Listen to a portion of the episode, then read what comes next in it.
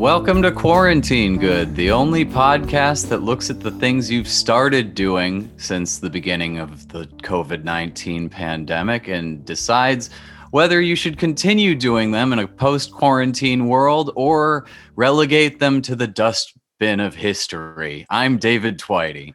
And I'm James Hamilton. We are the two guys who will be judging how you've spent your time and helping you decide how to spend it moving forward. David, how you doing? Uh, I'm pretty good. I've uh, I'm in sort of a mood. It's like it was sort of gloomy this morning. I was just listening to My Chemical Romance since I got out of bed, so I'm feeling very angsty, and I'm very excited to bring that energy to the show today. I'm really, I'm really looking forward to what that is, and I'm, I'm maybe a little worried about you when you just wake up and start with My Chemical Romance. This is a good band. It holds up. How you doing, James? Uh, I'm doing great. I um, I woke up and started listening to Emmylou Harris today. So I'm, I mean, I guess I'm sad in a different way. You know? yeah, right. yeah. So we have a great we have a great guest today. He is a TV writer. He's a comedian and podcast host of his own. Please welcome Yedoye Travis. Hey, hello. What's up? Thanks for being on the show. Of course. Thanks for having me. Um, I'm not. I'm also in a mood. Uh, okay. I woke. I woke up different from everybody. I I woke up uh, maybe twenty minutes ago. All right. 25 minutes ago and then I, I, I looked on twitter and i was like all right let me do this podcast at 11.45 a.m and then i look on twitter and i'm like oh duh it's obviously 11.30 who would who would schedule a podcast? Who would schedule a podcast at such a middling time like 11.40 who does that? Well, it's just uh, for the listener a peek behind the curtain. It is Sunday morning, so we both James and I both just got back from church. Yeah. Obviously. Yeah. Obviously. I was hoping you didn't we wouldn't say what time it is and you would say you just woke up 20 minutes ago and the listener would wonder if it was like 6 p.m. Okay, so I'm gonna go. I'm gonna go take that again. I'm gonna go back. you just have the uh, your uh, your engineer just kind of. Yeah, so I just woke up uh, like five minutes ago, and it's what, it's what 11:45 p.m. So yeah, I just um, this is quarantine yeah. good after dark. yeah, you know, I just uh, I just took a took one of those two day naps. Oh yeah, yeah. We all love a good two day nap. Yeah, you know the edible doesn't hit until you say it's not working. So that's how that's how we end up here. you ever take like a you ever take like a super short nap, but you wake up and you think it's the next day? Oh yeah, that is a nightmare that sounds ideal. Like if you feel rested enough that you're like, I slept 24 mm-hmm. hours, but you're no, just like no, right no, back in it. It's not know. a restful feeling. It's like it's like you go to sleep at six, you wake up at seven, and you don't see the PM on the clock, and you're like, "What the fuck time is it?" Yeah, yeah. And you just feel like, oh, yeah. and your your like eyes are vibrating and all this shit. Like, yeah, there's nothing restful about like an hour long nap. I'm talking like you ever you ever woke up from a from a nap and just started packing a bag. like you just put like you just put shit in a backpack. You're like, I know I have to go somewhere. I don't know what it is.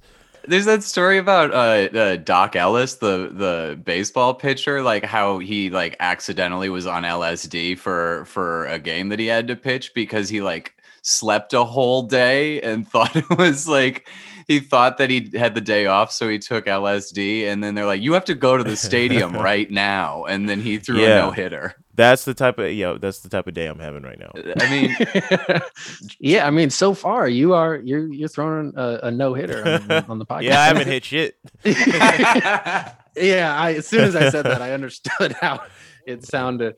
Well, Yedoye, in general, how has quarantine treated you? Would you say? You know what?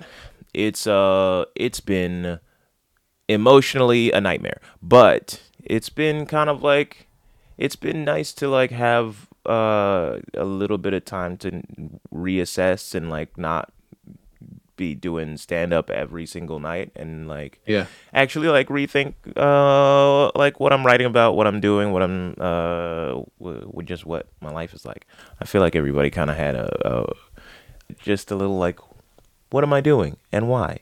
I mean, I feel like you're like a hardworking person, and you know, certainly going into the quarantine, we're doing very well for yourself. And it seems like part of that though is you're doing a ton of things at any given time so the fact that then you're kind of forced to slow down is certainly i, I think that's very relatable Yeah. so uh, do you have you found that you've like changed how you are using your time Um, yes and no, because I still def I definitely still wake up and uh, stare at the ceiling for approximately three hours before I w- before I do anything. mm, But I mean, that's I'm looking at my phone that whole time, so that's probably better, honestly.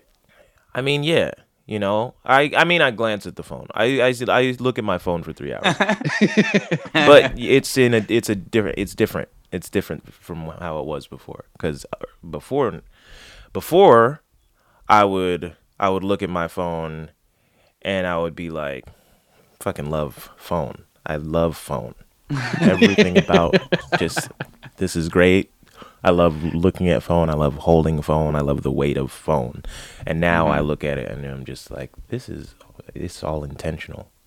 It's all on purpose. Everything they do is it's all holding my attention for these three hours that I could have been. I could have been jogging. I could have been like I haven't changed my behavior. I just think I just know that I could now.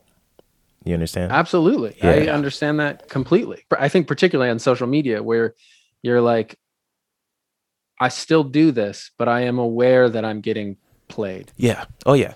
Yep. I'm being advertised to. I just bought some. I just bought some new pants that are gonna fall apart in a in a couple months. Um, and just because I said the word pants, and uh, and now they, uh, yeah, My girlfriend Carly really likes this uh this like hazelnut creamer that I never buy. I never like I mostly just drink coffee black and I just started getting ads for it the other day and that's like weirdest those that I've had before because it's just like I don't even know if we've said like someone has said the phrase hazelnut creamer near my phone but like yeah. this doesn't even feel worth it. Yeah, I, it's got it's made me wonder if I'm doing stuff like subconsciously on my phone because I've definitely had situations where I just think something. I don't even say it out loud, and then it shows up on my Instagram ads, and I'm just like, "Yo, what? Uh, like, what am I doing? What type of Yeah. energy am I putting out that you know that I'm trying to buy a sword?" well, I mean, they could just be following you on social media. Or That was a bad example. That was a bad example. Well, uh, Yedoye, what is the topic that you're bringing today that you've gotten into?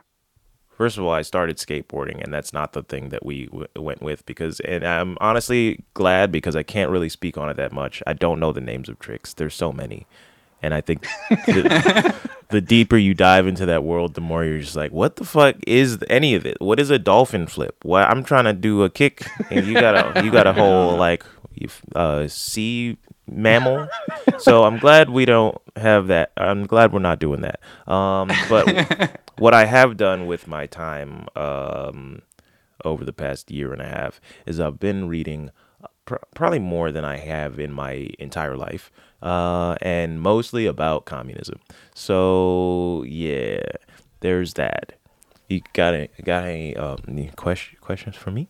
Yeah, yeah. I have I have so many I have so many questions. So reading more is a change. Like you're saying you're reading more, but is the topic of reading about communism also relatively new?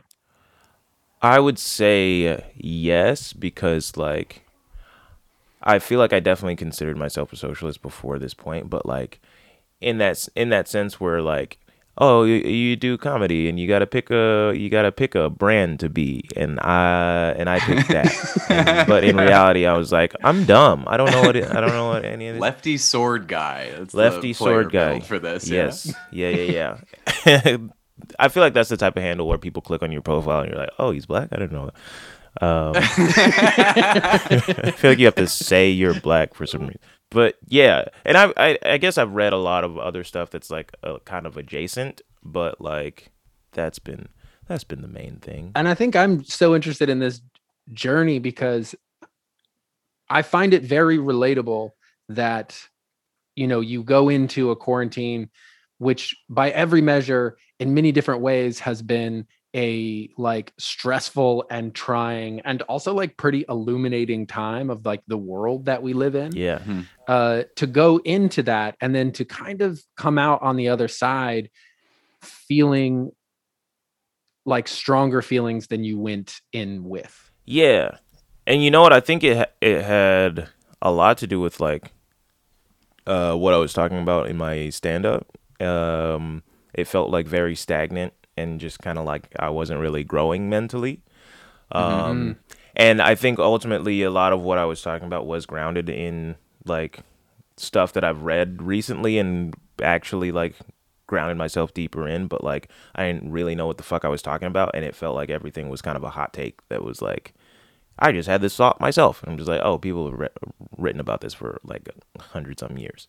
So Yeah, yeah. like, so yeah. like, what so you were having a hot take, and then you were like, "Oh, Lenin had this hot take like a long time ago." Oh, I mean, I less of a Leninist in the sense that Lenin is a uh, uh, authoritarian, uh, but yeah, Right, yes, yeah.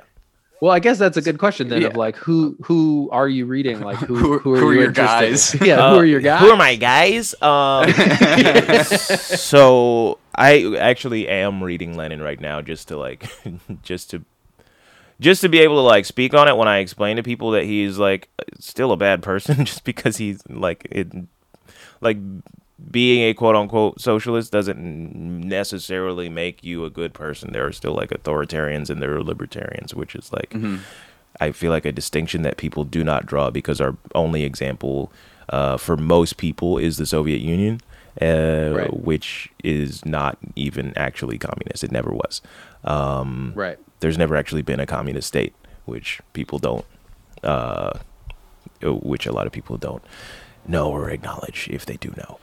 Um, I have been reading um, Murray Bookchin uh, and Abdullah Öcalan, who are anarchists.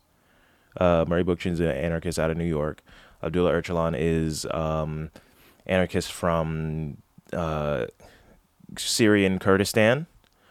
Um, and he is currently in a uh, Turkish island prison, I guess, by himself for like 20 years, and they just added one other prisoner, like Oh, wow. like two years ago. Uh, so he has one dude.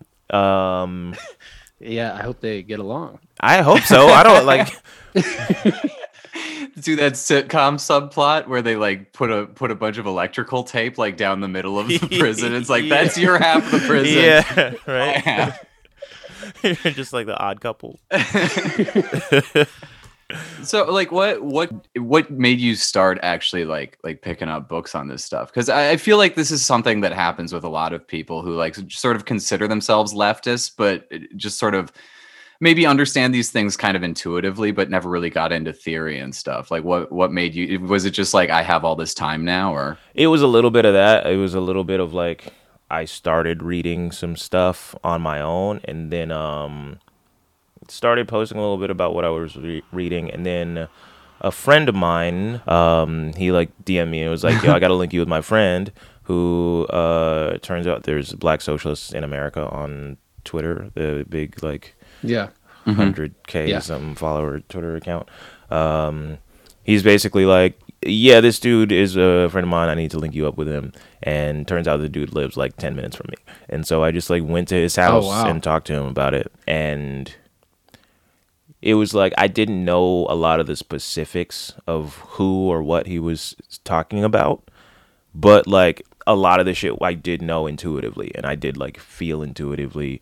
And it's like a lot of shit that where you just need somebody to co-sign what you're saying. Yeah. Where you're just like, yeah, the comedy industry, the entertainment industry is kind of like kind of bad and kind of whack and like I don't I can't really put my finger on why and he's like, "Oh yeah, cuz um cuz people like uh take up these brands and then they just kind of get cannibalized into this complex of like uh marketing and branding and nobody actually has a politic behind what they're saying." It was like, "Oh, yeah. Yeah, that that part."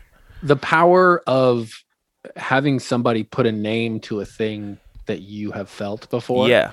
is like there are few like experiences i think that are as revelatory as that where somebody gives you like somebody names something and you're like that's absolutely what i have felt before Yeah. Because it goes beyond. I think people have this idea that socialism is just like give away all your money, just go be poor. It's like no, why would who the fuck would have a political philosophy Right. where you're uh, where you're claiming that uh that it lifts people out of poverty, you know, and that's the Well- point is to give away all your money. That's fucking stupid. That's so dumb. There's always that there's always that like gotcha thing where it's like, oh, Bernie Sanders is a socialist, but he wears clothes. Right. I tweeted that uh, about being a socialist, and, and somebody was just like, "Oh, and yet you have a phone. Interesting." I was like, "What the fuck are you talking about? What do you think? What do you think? What do you think any of this is, bro? Like, why would we throw away all our resources instead of just like manufacturing some type of way to like uh to remove that like inequity from?" Is the worst way to explain what I'm talking about. Yeah, I think one of the the questions that I had, you know, coming into this is historically a concept like socialism or communism is usually something that you learn about through other people, through groups, through organizing, through being connected with people who have shared experiences or, you know, shared kind of mindsets. And I think it was interesting that, you know, going that this kind of became more concrete for you during a very individualized time like where you're quarantined you're spending a lot of time by yourself but i guess that doesn't that means less now because we have phones because we have social media because we're connected kind of all the time we're seeing resources and different people's ideas in ways that you know generations ago you would have had to have gone to a a meeting of you know communists to Yeah. to hear some of these things yeah. Yeah. And it's and to that point, it's actually it's easier to access a lot of bad information about. Uh, Oh, definitely. yeah. yeah. There is a lot of like online. I've been trying to say the word proliferation in uh, conversation for the past like two weeks, and I couldn't think of the whole word. And finally, I remembered it. There's a lot of online proliferation of very bad versions of socialism, communism, uh, and just like politics in general. Um, my word that I my word that I've been trying to figure out how to say in conversation that I just finally the other day worked up the courage to actually try is prescient. prescient. I I, is it that? Is it prescient or is it prescient? That one always drives me crazy. I've heard so many different pronunciations of that one. I think it's prescient. oh I think we have three different versions now. Wait, what did you say? I said prescient. Oh, you just pronounced every every vowel. I, I just went hard at every phonics. no. I just went casual with it, but I think we have the same version. okay, okay. Yeah, I I finally worked up the courage to say that in conversation the other day, and you could hear me winding up. yeah. Where I was like, he's increasingly prescient. hmm oh yeah. Also, the word hegemony. It's I always Oh, am yeah. like, is Oh, it yeah. hegemony? Eh, that feels wrong. It's got to be hegem- hegemony. when when I first heard that word, it was like I was taking a history class in college, and my professor pronounced it hegemony. But then I never heard it said that way again. Yeah. So like, Mm, You know what? Yeah. It's one of those words that somehow never heard out loud in high school or college. well, I think that's what happens when you start reading good books. Is you, Yeah. you start getting put onto these words. Where you're look like, up some "Ah." pronunciations. Yeah, I've only read. you have a conversation, you find out you've never heard this word out loud, and then you embarrass yourself and validate every opinion you've you you've ever had.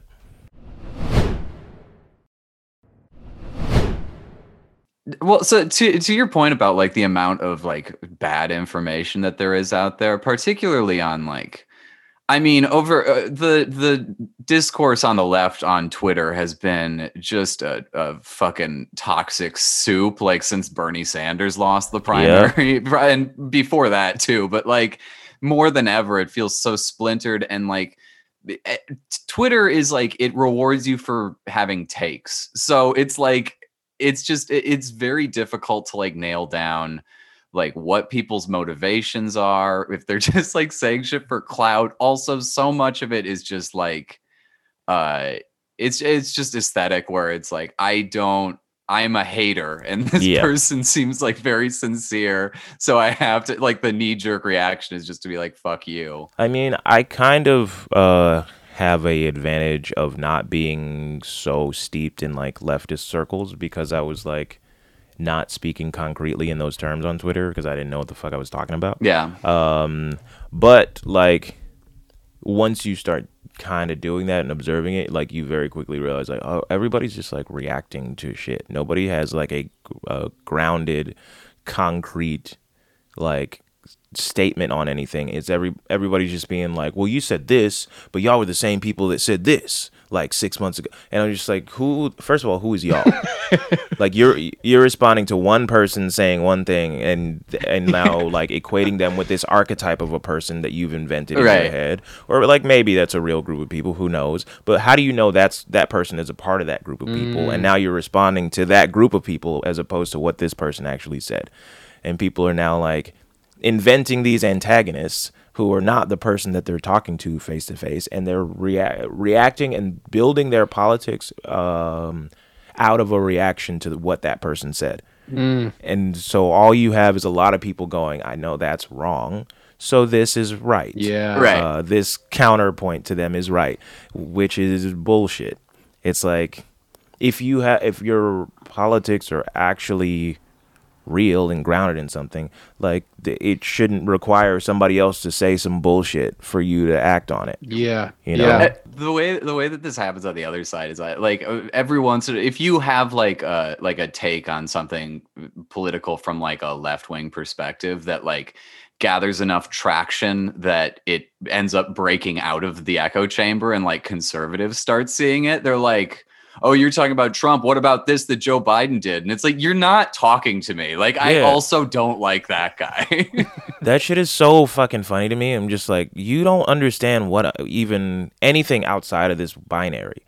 Like I, I, bro, I uh like a week or so ago, I went on Twitter and kind of apropos of nothing, I just was like, hey, Andy Ngo is a bitch and a fascist. he's Um, probably he's maybe my least he- favorite person on the planet he is very much that. I've like tweeted at him several times, and he he retweeted me to his followers, and all these people were just like. A couple people like DM me and were like, "How is he a bitch?" It's weird they ask a question that sounds like it's in good faith, and I'm just, and just like I don't, I don't know where to start. empirical examples please Yeah, yeah. Could you like just break down how he's a bitch? Because I've been following this guy for a while, and I've been getting a sense. but I, don't, I can't put my finger on. Yeah, it. that's what we were talking about before. You you're putting a name to what other people have experienced, and that name is a bitch. yeah, yeah, exactly. Um, but, but uh, like he retweeted me to his people, and they started like saying all this shit. Like it was it was weird because they were calling me a communist, but like not in a good faith way where they actually know what a communist Right. is. They were like they're calling me like a Joe Biden communist, basically. they're like they're saying like, well, well, uh, you, uh, you hate Andy Ngo because he's against all these Antifa, Antifa fascists. And was like, bro, do you even understand what you just said? yeah I do think that is a question that I have for you. Uh, is, is like the phrase communist both has a meaning as like an actual ideology, and then within the U.S. is obviously thrown around as both a like kind of scare tactic and like some type of derogatory name, you know. And I think that when they call Biden a communist, they're doing that specifically to scare people Yeah, and Yep. because he's so far from that you know but then you know cubans in florida are like well i'm not going to vote for that because i've experienced that somewhere else it's like very much a scare Yeah. tactic but Yeah. i'm curious about how you can kind of get deeper into an ideology when it is kind of already positioned at odds with what is the mainstream belief like and not have it be kind of reactive or have it be kind of um, like a response to what is the mainstream like how do how does it become something that is uniquely yours and not just a response if that makes sense Um, I mean, just to, you just gotta actually read. um, I think that's the big. I think that's the big main thing is like people. A lot of people claim to be socialists or communists, and they use it as an aesthetic. Um, like especially I and I think what I add to this conversation, um, as far as like this group of friends that I've gathered uh, goes is that I'm looking through it through the lens of like the entertainment industry specifically, mm-hmm. and like this has been written about plenty, so it's not any new idea or anything, but just like seeing it directly is that people use uh, politics as an aesthetic and they incorporate it into this brand and now they're marketing that uh that is that po- political aesthetic back to people who don't actually know what the fuck they're talking about. They just think it's something subversive um, that they can use like to like piss off their parents. Essentially. Yeah. yeah. Um, and you gotta just understand that people that those types of people are not giving you any type of insight or any type of valuable information. Even myself, like I, you know, I don't haven't done it. I haven't put anything into like material practice, and I I feel like I have to tell people that regularly. That like because people DM me like how do you how do you juggle like politics and entertainment all at the same time? I don't. Mm-hmm. I just don't. Yeah. I I repost infographics from people who are right. Yeah. You know, it's like you like. I feel like people have to understand that the the images that are put, being put in front of you are not what is reality. Uh, and I could have said that in less words, but just like read a book. I mean, I'm curious about, you know, as you prepare to leave quarantine, I don't know where you are in that particular, you know, journey, but like what, you know, of these kind of like reading habits and some of these like political ideas that you have learned about, like how do you think these will change your life as you kind of head back into the world? I mean, first of all, I kind of see a lot of shit for what it is. Um, particularly like I mean capitalism there's a book Capitalist Realism, I forget the name of the author, but they're just like the whole idea is that capitalism is what uh is what is fucking up all our mental health essentially. Right. Um and I think having that perspective kind of it just it, it just helps me like justify a lot of things like i don't really i don't want i have no desire to be famous i have no desire to be like hyper wealthy or anything like that because like even at the level i'm at in my career i just like especially over the past year and am just looking at like how much shit i left behind in atlanta to come here and do mm-hmm. this like entertainment as a concept is like you entertain people.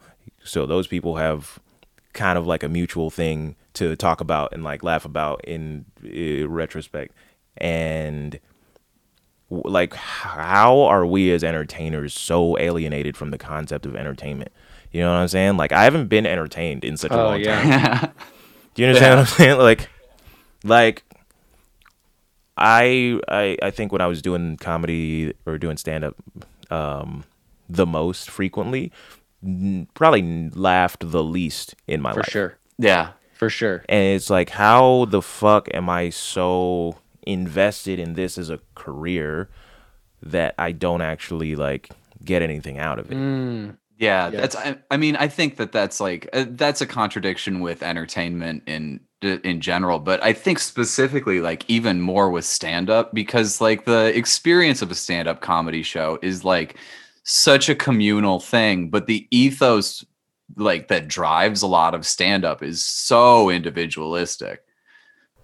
Yeah, exactly. I think that's one of the things that we've heard on this podcast on this podcast a few different times is just that like this time has given people a chance to evaluate how they actually like to spend their time. What are the things that actually bring them joy or make them feel like you know excited or inspired and i think that that's something that like i you know i haven't even reckoned with really with stand up because it's like when you're doing stand up a lot i watch less stand up like i yeah. you know if i'm out doing stand up many many times in a week i'm not i'm going to watch less of the sets that i'm doing and if i do watch them i'm going to feel less about them yeah. I'm not going to be moved yeah. by them or inspired or laugh particularly hard.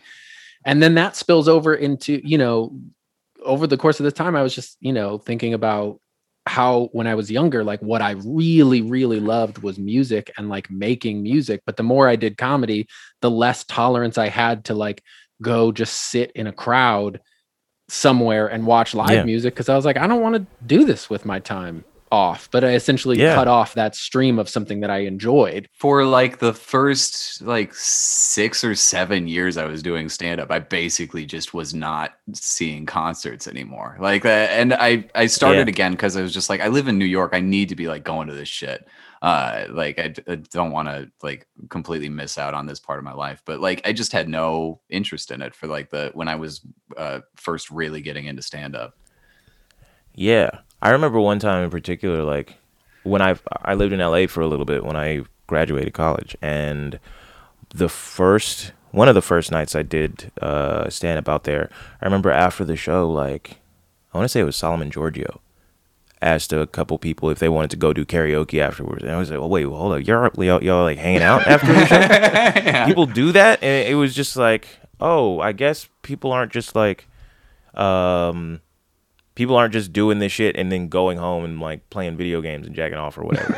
Like there's potential for people to actually be friends Yeah. and or friendly. And actually, Yeah, you know, make something that you care about with people that you care about. yeah.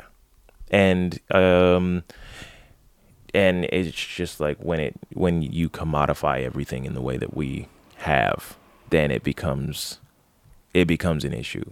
Because then you have because then all of your friendships or your uh, alliances eh, as they kind of are in this uh in the industry they all just kind of become like uh what is the word I'm Everyone, looking well, like for? a means to an end, you know, like everyone is like, Yes, they have like a financial, um, a financial like uh, attachment to them that just kind of like poisons everything. yeah, Yeah. there's got to be a better way to do this.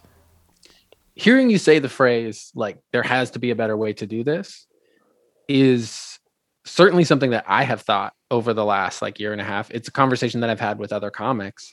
It's a like and it goes back to the very first thing you said, which is that for the first time we all were forced to step back to one extent or another and evaluate the system that we are participating in and Yeah. or, and and the race that we're like trying to run you know that we're like kind of being forced to the game we're being forced to play in New York to throw as many metaphors as possible out at once. But like I think that something that I feel as we're leaving the quarantine is like as we start to see like who some of the gatekeepers of like some comedy clubs are and as we start to see like some of the systems that are still in place as we leave like it feels disappointing it feels Yeah. sad that like we had this time to look at it and now we see it for what it is in terms of who's getting opportunities and who's getting paid equally and who's not like we see all these things but now we're kind of it looks as if this industry is just going to go back to exactly what it was or, or maybe even more of like a content farm than it was in the first place with Mhm. Yeah, yeah. I I feel like people. Um, I don't know. eh, And granted, everybody hasn't had the same experience I have, but like I do feel like a lot of people started thinking about this shit and then I are just going right back into the same traps because I don't think people really have a perspective on what needs to happen because I mean to bring it back to socialism in general like people still have this idea that somebody's going to hand it down from like the the presidential office you know like people think Joe Biden's going to give Right. us health care which he's said he's not going to do. Yeah. Uh, but people are still like holding out hope that they that that can happen. And i'm just like uh we could wait for that to happen or we could uh try to build institutions that uh, make that not necessary and make his whole job irrelevant essentially. You know it's like and we and in the context of comedy it's like yeah, it's fun to do all these clubs and have your names on your name on walls and get passed and all this shit, but also like is it really that important to um to to get a cosign from a place that is has docu- a documented history of workers' rights violations like Yeah. the fact that the fact that comic that comics it's it's a nebulous group of people that it's very hard for us to like unionize as a group of people but the fact that like there are institutions that have still actively fought that and there's a record of them fighting that and still everybody goes and praises them and like is desperate to like go and and like work in that venue um Mm-hmm. it's like yeah you can have that little you can have that little chip of being one of the ones that that made it but like where where are the rest of your friends where is that where is your community what do you have aside from oh now i get whatever 25 50 dollars a spot I mean, depending on where you're doing comedy, the answer to where are the rest of your friends is they might be storming the Capitol. they might be storming yeah Yeah. Yep might be. Uh, I mean, it, it's like it's not exclusive to comedy either. It's uh, like one of the it, it one of the most depressing things about the past year is just like I mean, in in some ter- in some ways, like the pandemic was such a missed opportunity to make the world a little better because uh, people the cracks are so obviously showing and this already was happening with Trump and all that stuff but like it still seems like people are uh, will go it is what it is and like not Yeah. even think about how it could be something better you know Yeah, and and and even beyond that, they'll say it is what it is, and I went through it, and therefore I'm gonna maintain it because oh, that's yeah. fair. And it's like, mm-hmm. okay, well, it's inherently not fair because other people are going through worse shit. So what the fuck are you talking about? Listen i went bankrupt over my medical bills and i'm fine all right you Right. can do it too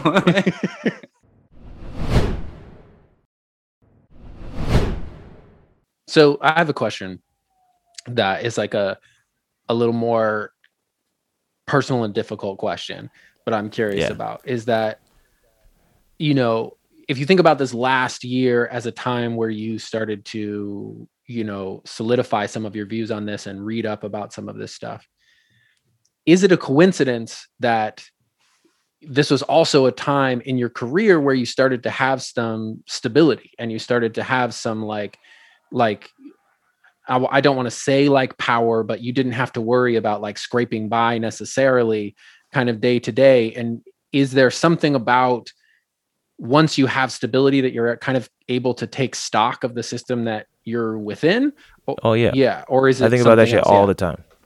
I think about that all the time. But like I also think like I do think about the fact that I'm finally out of a out of these situations where I'm like, you know, moving apartments every 2 to 3 months because I can't afford it or because Right. like I overstay my welcome on somebody's couch or something like that.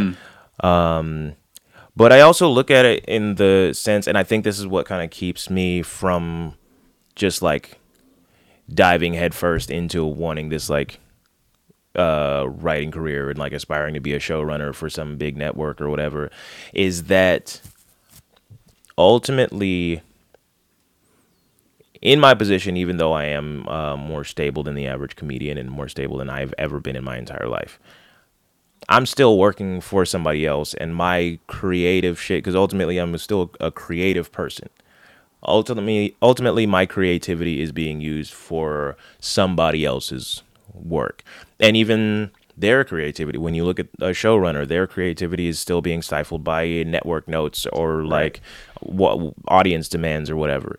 And ultimately I think what's helped put it in perspective is that I've made this amount of money and I've seen that like pretty conclusively that this is kind of enough. Mm, It's yeah plenty. It's plenty. yeah Um and I've seen like and I think about how how long I went without it. yeah Like I like uh this new job I just got, I got my first check for it and I just like stared at it and I was just like a little bit mad at how long people have had this type of money and I didn't. yeah yeah And so it's really helped reframe my perspective of just like what if I just had this the entire time? Or what if I had like something close to this, some level of stability in this shit, you know?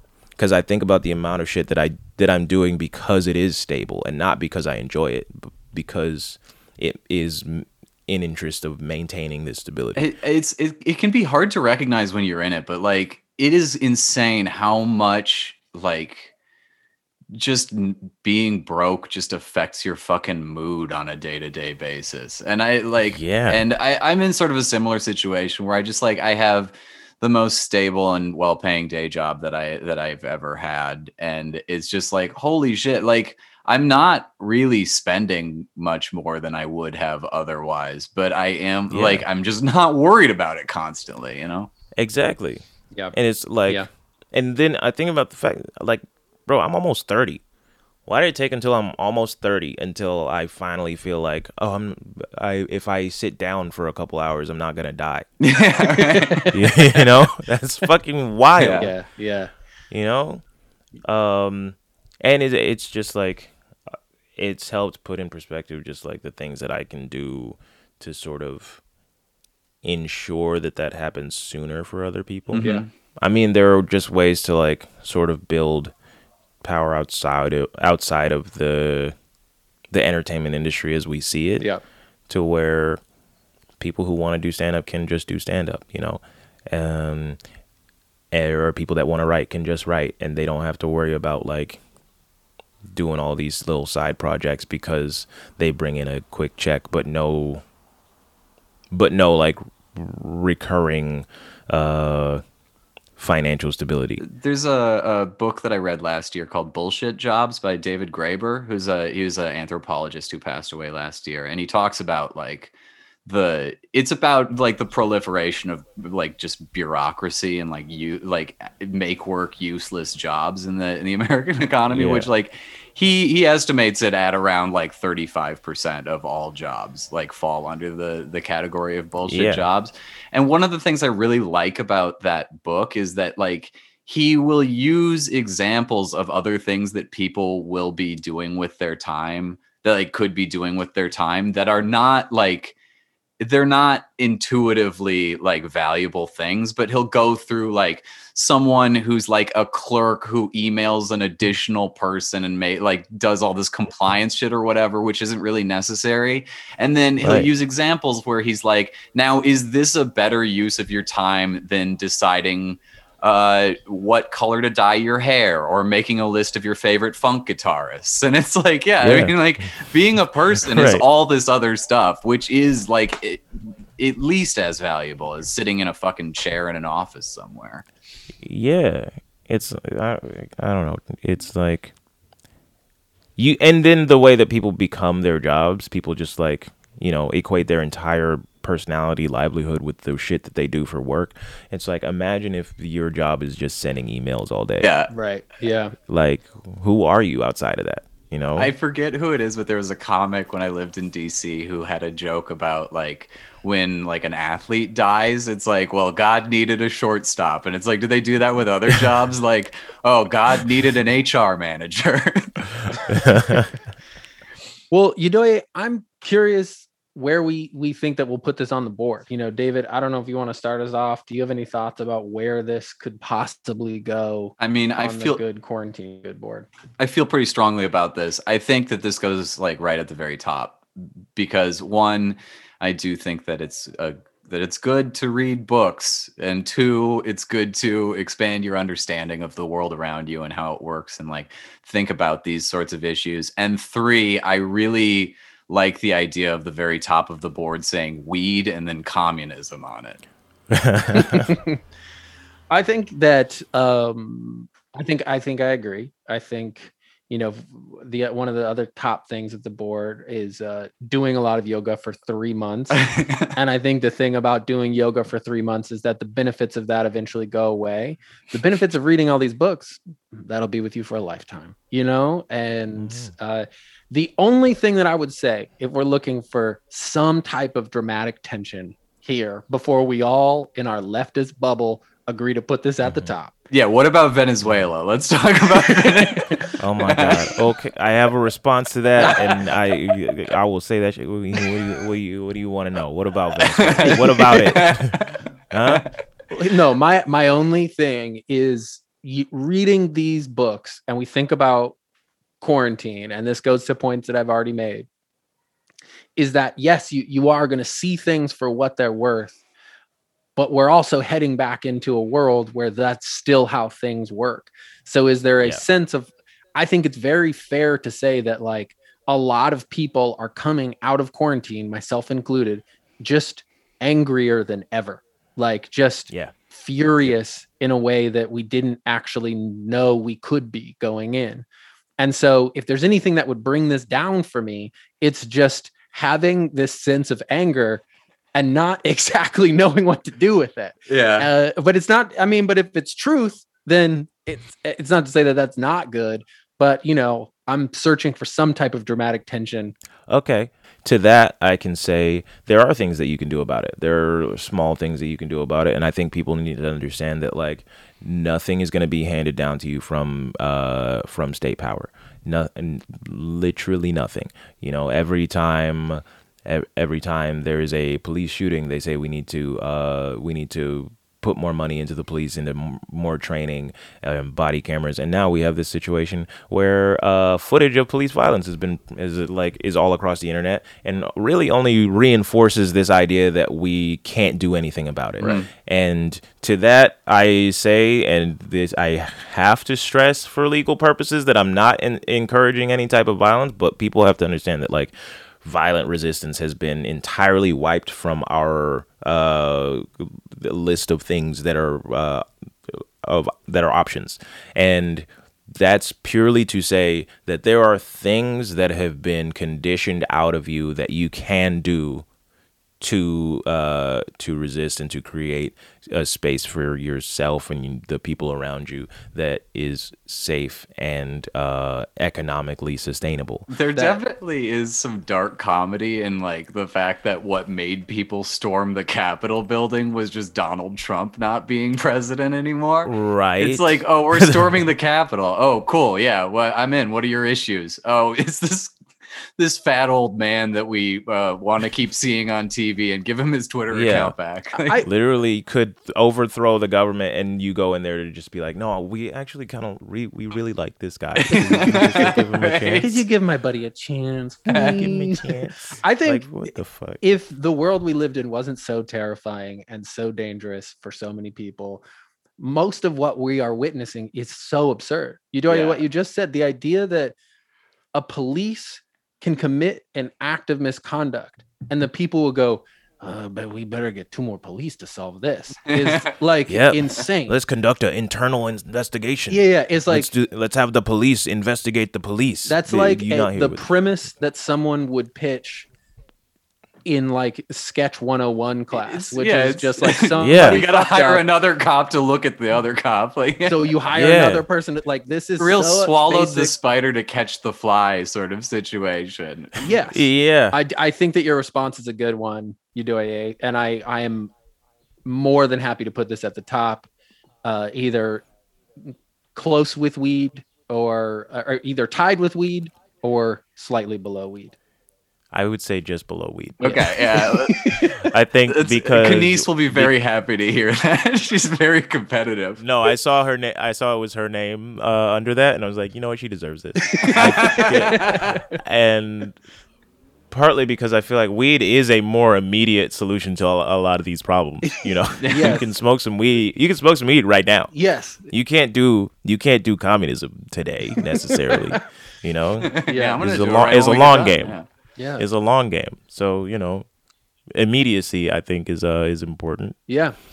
All right. Uh, then, if we all agree, David, are you okay? Slightly below weed. Sounds good. Great.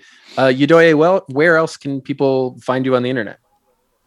Um, I am uh, I'm you know all over that place. Uh, on Instagram at Professor Doye, at on Twitter at Yadoye underscore. Uh, and then sometime in July, I have an issue of uh Legends of the Dark Knight coming out. Nice. that I wrote. Awesome. So there's that. That's Look exciting. out! Look out for that. stuff. Congratulations on that. Hey, Uh, thank you. David, where where can people find find you besides this podcast every week with a new just- guest? Uh, just uh, just uh, Twitter at Tveite T V E I T E. Sweet. And uh, I'm at the Jam Ham. Yedoye, thanks for joining us. And uh, Tveite, see you next week. Quarantine Good is part of the Authentic Podcast Network. Please like and subscribe wherever it is that you listen to your podcasts and tune in next week.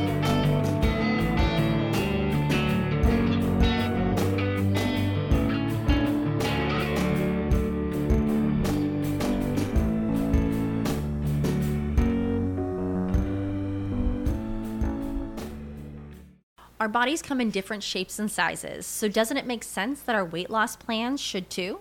That's the beauty of Noom. They build a personal plan that factors in dietary restrictions, medical issues, and other personal needs so your plan works for you. Noom doesn't restrict or shame when you want to treat yourself. Their flexible program focuses on progress instead of perfection. You don't have to give up carbs or anything. And with their daily lessons, you can learn something new about your food choices every day. After just a few days of using the app, I learned how to recognize cues for overeating and how to choose the right foods to feel full. Stay focused on what's important to you with Noom's psychology and biology based approach. Sign up for your trial today at Noom.com. That's N O O M dot com and check out Noom's first ever cookbook, The Noom Kitchen, for a hundred healthy and delicious recipes to promote better living. Available to buy now wherever books are sold.